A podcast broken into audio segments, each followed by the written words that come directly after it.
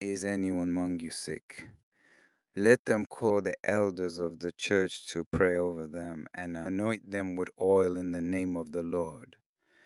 And the prayer offered in faith will make the sick person well. The Lord will raise them up. If they have sinned, they will be forgiven.